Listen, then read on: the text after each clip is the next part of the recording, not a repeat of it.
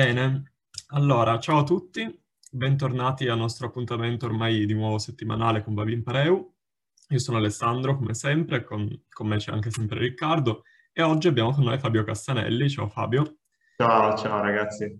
Che è uh, anche lui un Jeffer di Torino, quindi siamo, giochiamo enormemente in casa oggi, ma in realtà uh, viene a parlarci oggi, in realtà è Fabio è poliedrico, nel senso che fa tante cose, molto interessanti tutte, però la cosa forse più attinente un po' con il nostro percorso, con il nostro progetto, da cui si potrebbe partire, è il suo podcast, Lo Stato dell'Unione, che eh, immagino conoscete già perché ha ottenuto veramente una grande risonanza comunque, quindi complimenti. E tra l'altro anche grazie perché quando noi abbiamo iniziato con questo ci hai dato delle dritte, quindi ti ringraziamo di nuovo. Eh, ma intanto, quindi, um, la prima domanda che ti facciamo è cosa, cioè perché avete creato questo podcast? Qual era magari il vostro pubblico di riferimento, se ce n'era uno, e dove volete arrivare con questo Certo. Allora, diciamo che noi dello Stato dell'Unione abbiamo per ora eh, registrato due stagioni che potete trovare su Spotify, Spreaker, Google Podcast, Apple Podcast.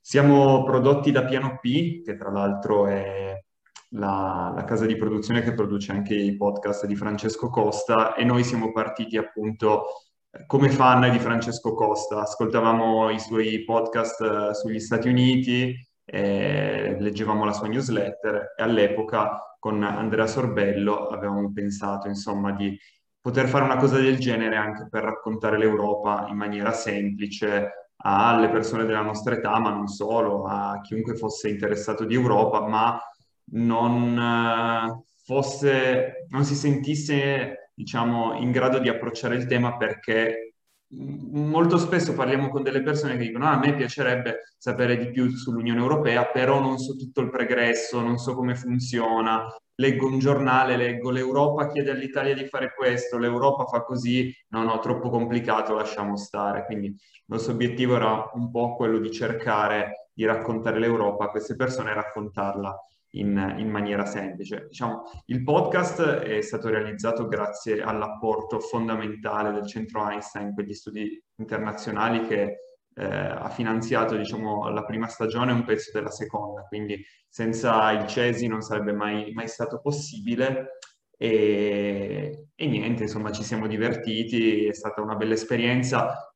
La terza stagione non è ancora stata lanciata perché una produzione di così alto livello prodotta da, da piano P a, necessita diciamo di, di, fondi, di investimenti e, e quindi stiamo aspettando diciamo di, di, poter realizzare una terza stagione. Intanto però io e Andrea non ci siamo fermati e stiamo producendo più o meno una puntata al mese eh, della miniserie La storia dell'Unione all'interno del, del progetto Bar Storia.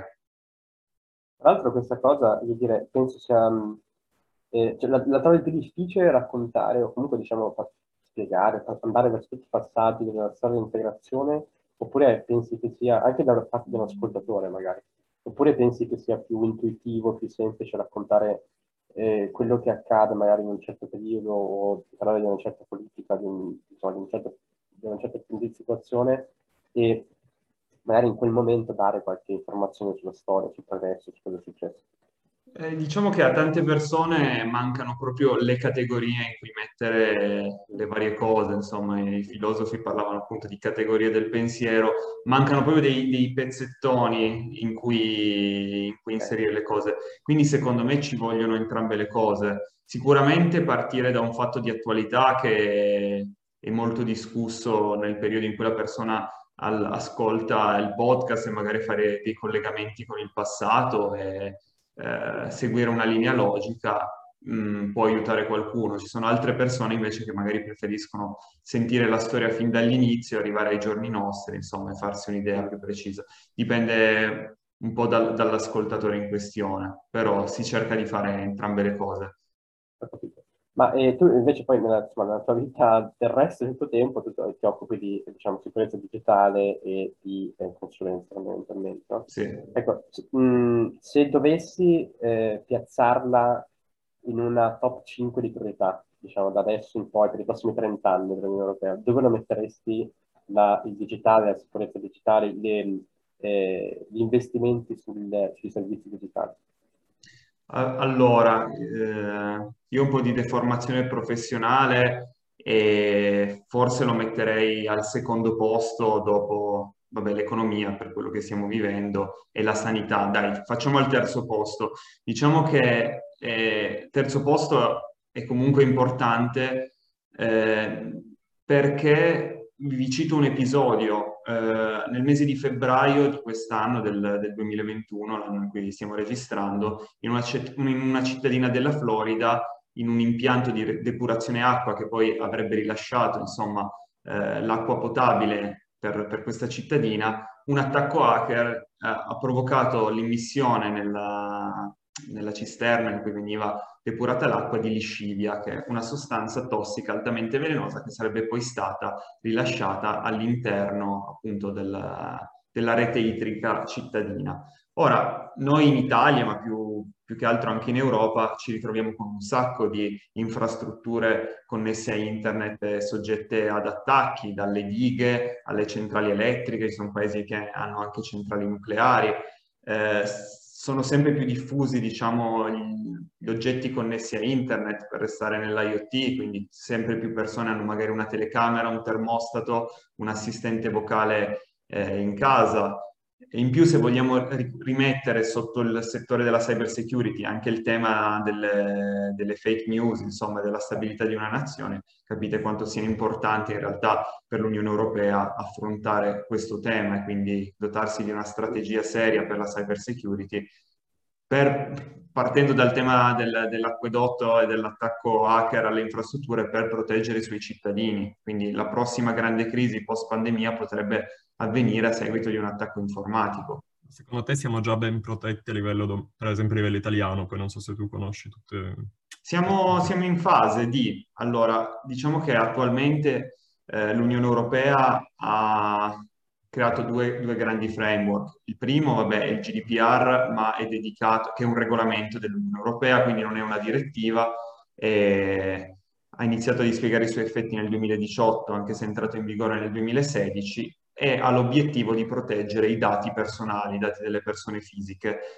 E ha aumentato considerevolmente la sicurezza informatica di PMI e grandi aziende, perché ovviamente per proteggere i dati personali da tre tipologie di data breach, ovvero data breach di disponibilità, ovvero i dati non sono più disponibili, di integrità, per esempio vengono criptati ti viene chiesto un riscatto in bitcoin, succede sempre più a più aziende, e di riservatezza, ovvero i dati vengono diffusi, insomma le aziende italiane hanno già investito. L'altro, diciamo, grosso framework è la direttiva NIST, ovvero eh, non è applicabile a tutte le aziende come il GDPR, ogni singola azienda o anche un singolo professionista che tratta dati personali deve eh, adottare le misure di sicurezza prescritte dal GDPR. La direttiva NIST invece identifica degli operatori di servizi essenziali, come dicevo prima, acquedotti, ospedali, fornitori di energia elettrica, eh, internet service provider e richiede diciamo, l'adozione di misure di sicurezza eh, molto più elevate rispetto a quelle prescritte dal GDPR. E adesso l'Europa si sta occupando della NIST 2, quindi si sta muovendo qualcosa, ovviamente, eh, come, come, sapete voi, anche voi, eh, si sta parlando di una direttiva, quindi quando un regolamento entra eh, in vigore, inizia a dispiegare i suoi effetti su tutto il territorio dell'Unione, essendo una direttiva ci sono tanti passaggi intermedi, tanti layer intermedi e magari qualcosa si perde in termini di velocità e di efficienza però qualcosa si sta facendo. Bene, insomma, spero che, che ci protegga, diciamo, nei prossimi anni. Perché... Tu, tu, Come, tu effettivamente l'esempio della Florida uno non ci pensa mai, ma quello che hai appena fatto è... Cioè, io stesso non ci avrei pensato, però è quacosa che impatta subito su tutti. Non è un attacco hacker che ruba qualche esatto. dato e basta. Cioè, esatto. Spaventosa come cosa. Tu questo lo collegheresti, diciamo, sicurezza informatica di dati eh, più a una, come possiamo dire, a, un'autonomia strategica dal punto di vista tecnologico, oppure più diciamo, a uno dei, tanti, delle, tante parti in cui fondamentalmente è quello che sarà il futuro diciamo, della, di, di, di alcune azioni di politica estera. Mi viene in mente un altro argomento che è appunto l'energia, ormai non, non andrà più, per, immagino, insomma, molto trattato come politica interna, ma più come politica estera fondamentalmente, e, collegato insomma alla green economy, alla sostenibilità, eccetera, eccetera. Quindi non so se forse magari anche in questo caso eh, potrebbe o dovrebbe essere una posizione, diciamo, l'Unione Europea potrebbe avere una posizione di rilevanza maggiore eh, nel momento in cui al, eh, la, nel momento in cui ci si rapporta con il resto del mondo riesce a far valere la sua posizione in maniera unitaria, credo. Sì, questo sicuramente sarebbe molto più importante, cioè sarebbe fondamentale.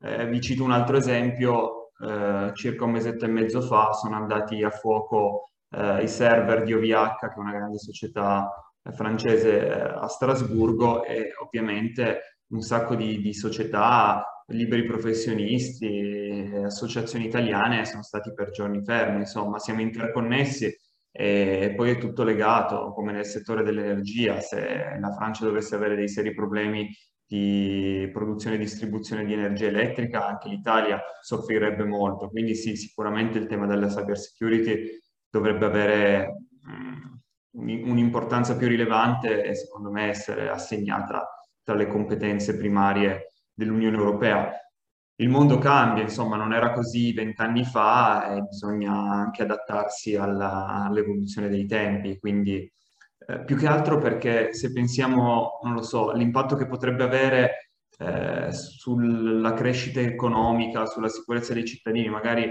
un, serio problema di cyber security potrebbe sicuramente mettere a repentaglio, non so, le, prospettive di un paese, di un, di un insieme di paesi per molti mesi, per molti anni e quindi è, eh, ho sentito un podcast recentemente che commentava il documentario di Netflix, di Netflix The Social Dilemma che abbiamo visto qualche mese fa eh, sul tema per esempio del, delle fake news. Dice, tutti i paesi europei, anche gli Stati Uniti, hanno un esercito a, diciamo, a perlustrare i confini, sono, sono protetti i nostri confini, cerchiamo di capire chi entra, chi può entrare e chi non entrare eh, forze straniere o meno di, di, aggressione, mentre i nostri confini cyber attualmente sono, sono aperti, chiunque, anche una potenza straniera, di nuovo prendendo la cyber security come discorso più ampio, mettendo insieme anche appunto tema fake news, chiunque può entrare e inquinare i pozzi. Eh, di nuovo si torna al tema del, dell'inquinare i pozzi, però è, è fondamentale anche come stabilità delle nostre democrazie, insomma. E poi sul, sulle fake news, correggimi se sbaglio perché non è proprio il mio campo primario, non è neanche necessariamente una questione di cyber security. Cioè, nel senso, se i cosiddetti fantomatici account russi vanno in massa a influenzare il voto sulla Brexit, eh, non dico che ovviamente vada bene, però cioè, non gli serve neanche fare una qualche operazione hacker, credo, particolarmente sofisticata. Cioè, basta che vadano in massa sui social, inventino, elaborino qualsiasi tipo di contenuto. Questo è cioè, spaventoso. Certo, assolutamente. Diciamo che quando uno pensa alla cyber security pensa sempre un po' all'hacker col cappuccio, però io mi riferisco un po' sempre alla definizione dell'ENISA, che è l'Agenzia Europea per la Cyber Security, che ha racchiuso diciamo, la definizione di cyber security in cinque sottocategorie e quindi ci rientra per esempio anche la sicurezza fisica, quindi andare proprio fisicamente a bruciare una server farm e creare un incidente è un attacco di cyber security. Certo. Anche il tema della sicurezza nazionale, quindi della stabilità di una democrazia, può essere, secondo me, ricondotto al tema della, della sicurezza cyber. Infatti su questo dire, c'è da notare comunque la, ehm, l'attività del Parlamento europeo nell'aver introdotto la nuova commissione sulle ingerenze e degli affari esteri proprio su questi temi, soprattutto su cyber security e su fake news, perché effettivamente alla fine è un tema che eh, poi appunto riguarda eh, è, un, è, un, macro tema, cioè riesce ad introdursi anche sulla nostra discussione, sulla nostra, ehm, sul nostro dibattito su cosa sia uno Stato democratico e su come difende i propri cittadini. Questo è assolutamente, cioè, è, è un punto molto importante che hai, ehm, che hai sollevato. E, ehm, e, tu dici prima il mondo cambia spesso, ehm, noi, eh, senso, noi siamo questa parte, questi podcast sono dedicati un po' alla generazione Z in generale, ma insomma sui giovani. Ehm, tu come, non so, ehm, co- come ti aspetti che potrebbe, eh, cosa vorresti vedere come parte di, eh, il nostro movimento, di, di, di azioni che, che la nostra classe sociale potrebbe impegnarsi a fare di miglioramento di queste, di queste piattaforme e soprattutto come pensi, non so, come, come ti immagini che magari tra, eh, non so, 20 anni, 30 anni, insomma, i ragazzi della nostra età potranno poi interagire con questi, eh, con questi strumenti, non so, mi viene banalmente in mente insomma l'investimento sul 5G, ma chissà cos'altro potrebbe essere, cioè qual è che potrebbe essere, diciamo appunto, la, non so, la chiave che potrebbe cambiare, potrebbe dare accesso al mercato di un nuovo tipo di utilizzo della, della rete. Ok, la domanda è che cosa potrebbero fare diciamo, i giovani per migliorare la, la situazione? Al momento sì.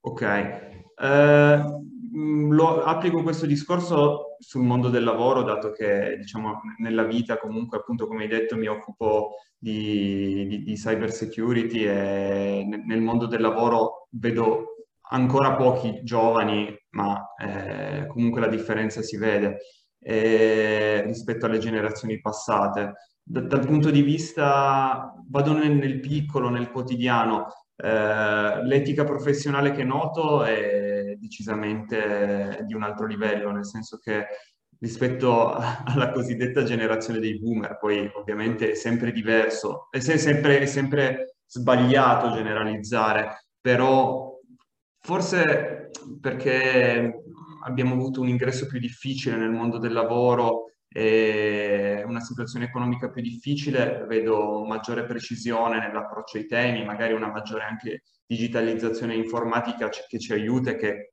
è fondamentale. Quindi nel piccolo suggerirei a tutti i giovani di continuare a fare così, di, nel mondo del lavoro cercare di essere precisi, affidabili, eh, puntuali e cercare di fare le cose bene.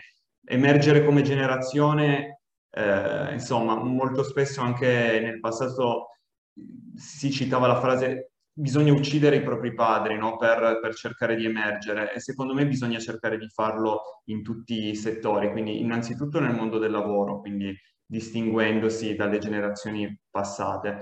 Per quanto riguarda, diciamo, la cosiddetta società civile, se si può usare, si può usare questo termine, eh, quello che noto rispetto anche solo a dieci anni fa, ma poi noi siamo una bolla, insomma, e quindi non, non facciamo testo, un attivismo, diciamo, un pochino minore attivismo su, su, su, temi politici, su temi fondamentali di equità sociale, per esempio mi viene in mente eh, di equità generazionale sulle pensioni, però mi fanno sperare, diciamo, i ragazzi molto più giovani di noi, per esempio sul tema ambientale, no? Abbiamo visto uh-huh. negli ultimi anni i Friday for Future che stanno facendo delle, delle belle cose, insomma.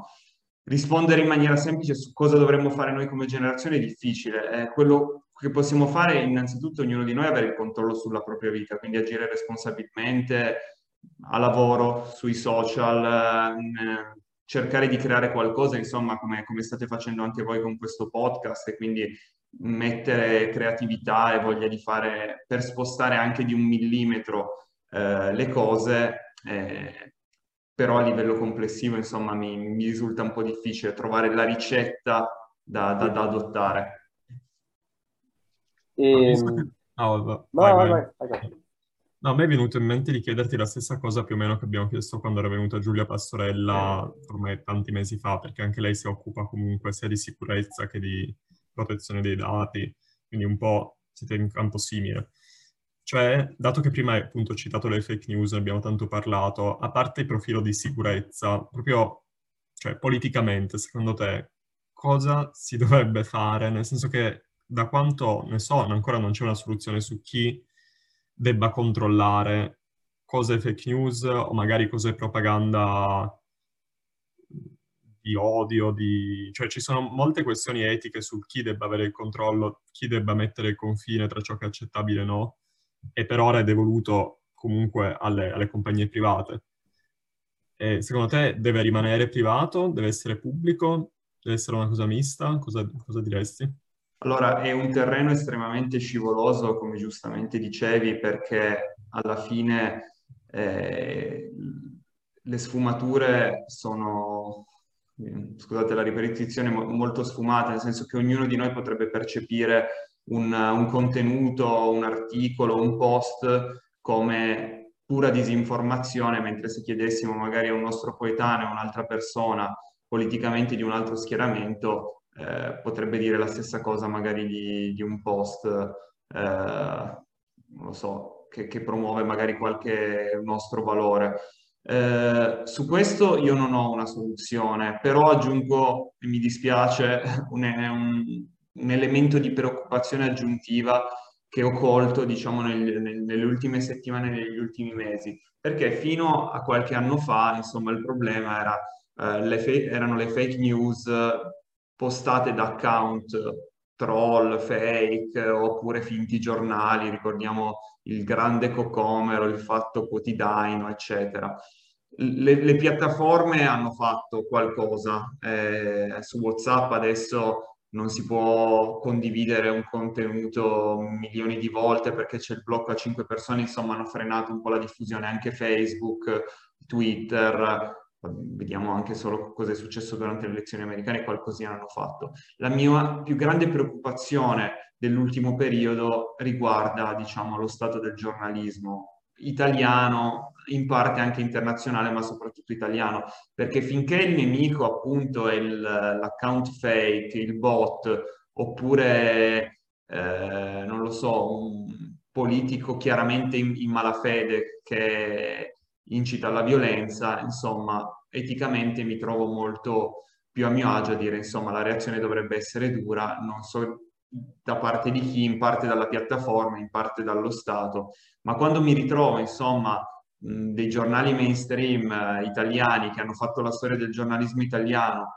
eh, fare clickbait, diffondere fake news eh, sui vaccini, preoccupazione nella popolazione, mandare a monte una campagna vaccinale italiana, instillare dubbi nella popolazione, io qua veramente non saprei cosa fare. Molti dicono appunto dovrebbe intervenire l'ordine dei giornalisti, ma l'ordine dei giornalisti non si occupa di questo e non può insomma eh, passare al setaccio ogni singolo articolo di ogni giornale. Lo Stato deve intervenire, non deve intervenire, la libertà di stampa e di espressione di nuovo è un terreno molto delicato. Anche su questo io vi porto più preoccupazione che soluzioni. Eh, immagino che anche voi abbiate vissuto le, le mie stesse sensazioni, diciamo, nelle ultime settimane.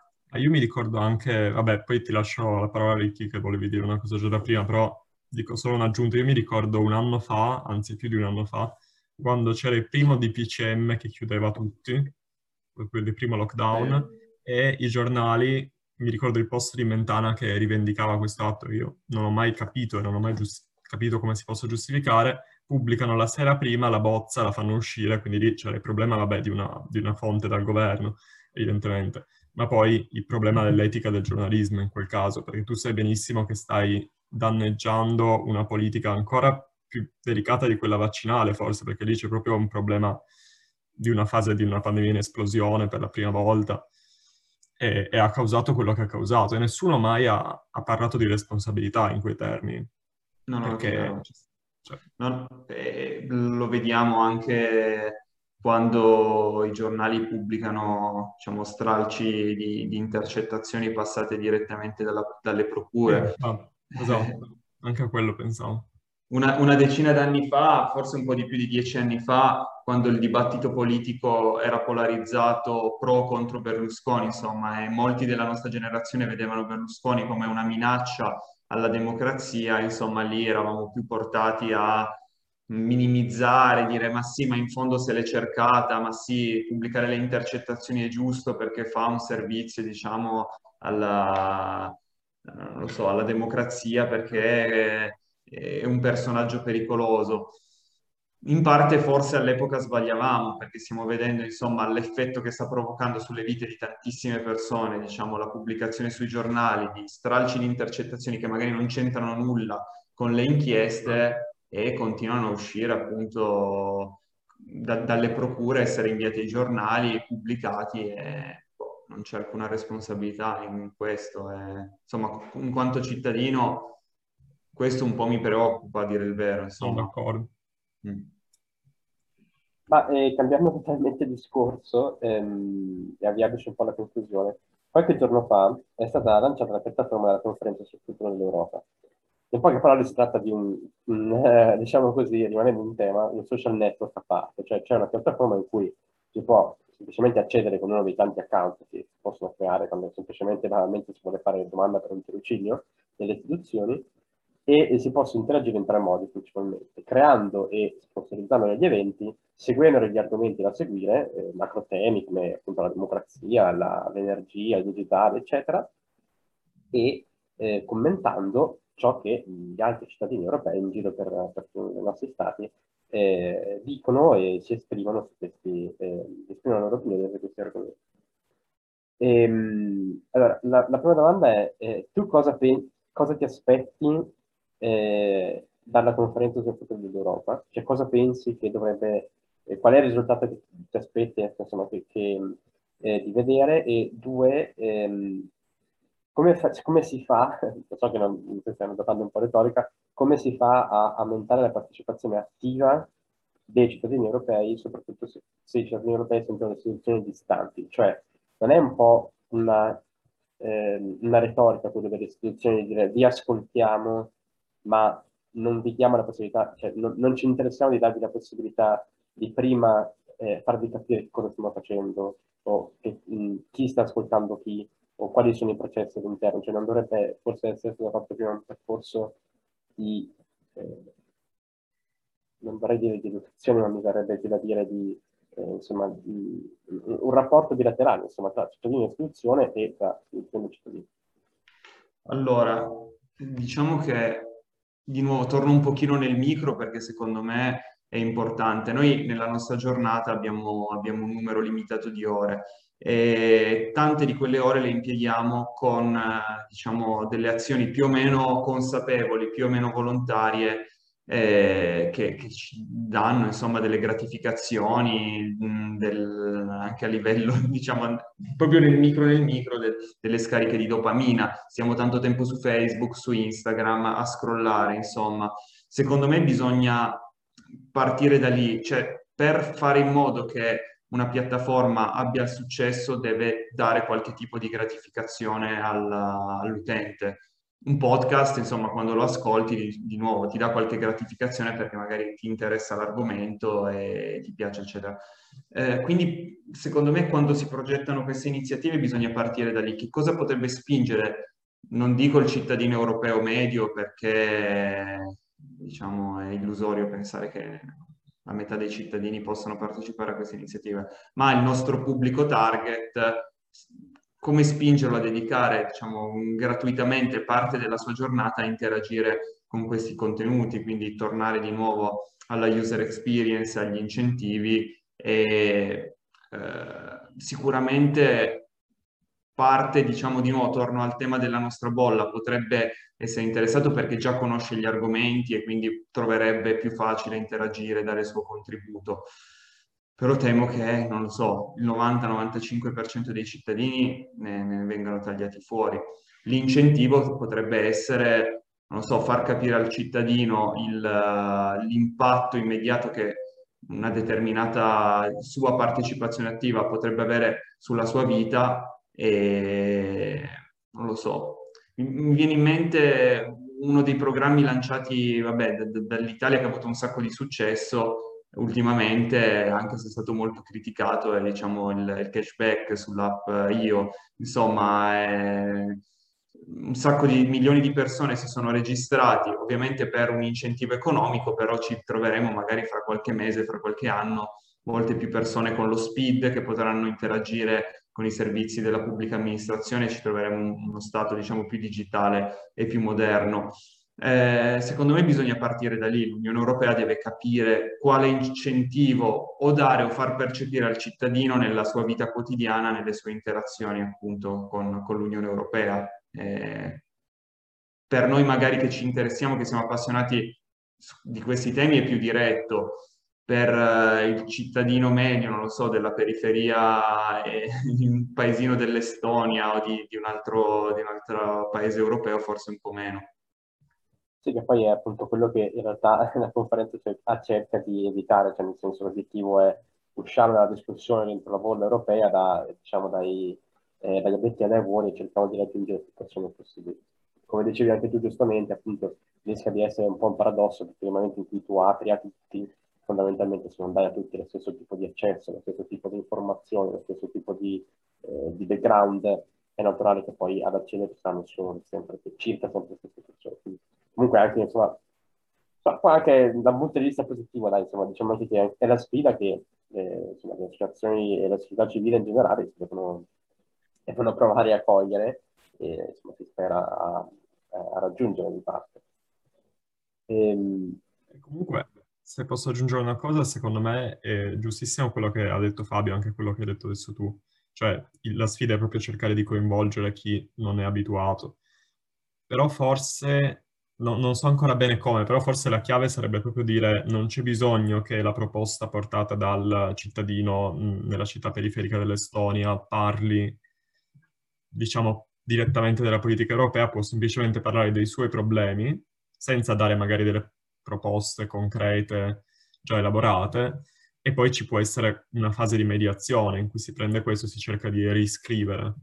Non so neanche bene come, però può essere questo l'impostazione mentale, cioè non necessariamente voler dare uh, lo stesso livello di, di, outcome a livello delle proposte della società civile, perché è chiaro che ci sono fasce più informate, meno informate, anche di interesse diverso.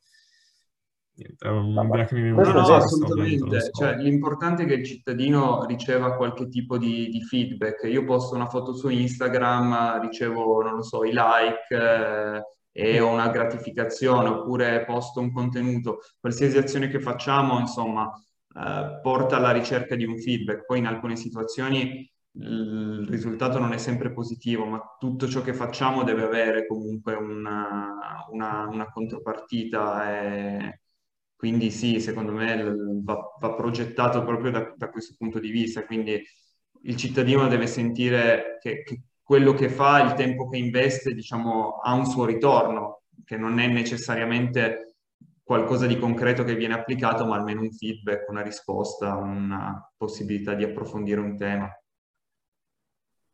Chiaro.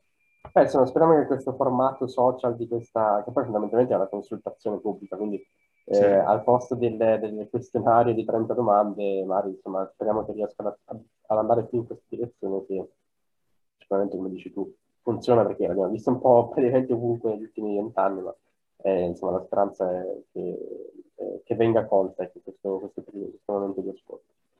Comunque, eh, io direi che... Mm, no? Possiamo concludere? Perché in realtà, cioè con Fabio potremmo farne anche 10 eh, episodi, sì, però... cerchiamo di rimanere... Quando volete ragazzi, sono a disposizione. Beh, ovviamente um, rimanete aggiornati per un'eventuale terza stagione dello Stato dell'Unione, vedremo, e, ehm, e su Bar Storia ovviamente, e uh, rimanete aggiornati anche sulla GFE perché um, appunto sulla conferenza dell'Europa vedrete che ci sarà, cercheremo di dare insomma spazio a tutti tutti quelli che siano veramente intenzionati a proporre o anche solo a far presente dei, delle loro problematiche, delle loro visioni. Beh, direi grazie ragazzi. Grazie, grazie, grazie Fabio, speriamo di vederci presto. Dai, Dai volentieri. Di tornare a farci una, una chiacchierata live, insomma, fisicamente, che ormai si spera, dai. Speriamo per maggio-giugno, dai. Io sono son fiducioso. grazie ancora per l'invito, ragazzi. Grazie, Grazie Fabio. Ci ciao. sentiamo presto. Ciao, alla prossima. ciao. ciao. ciao. ciao.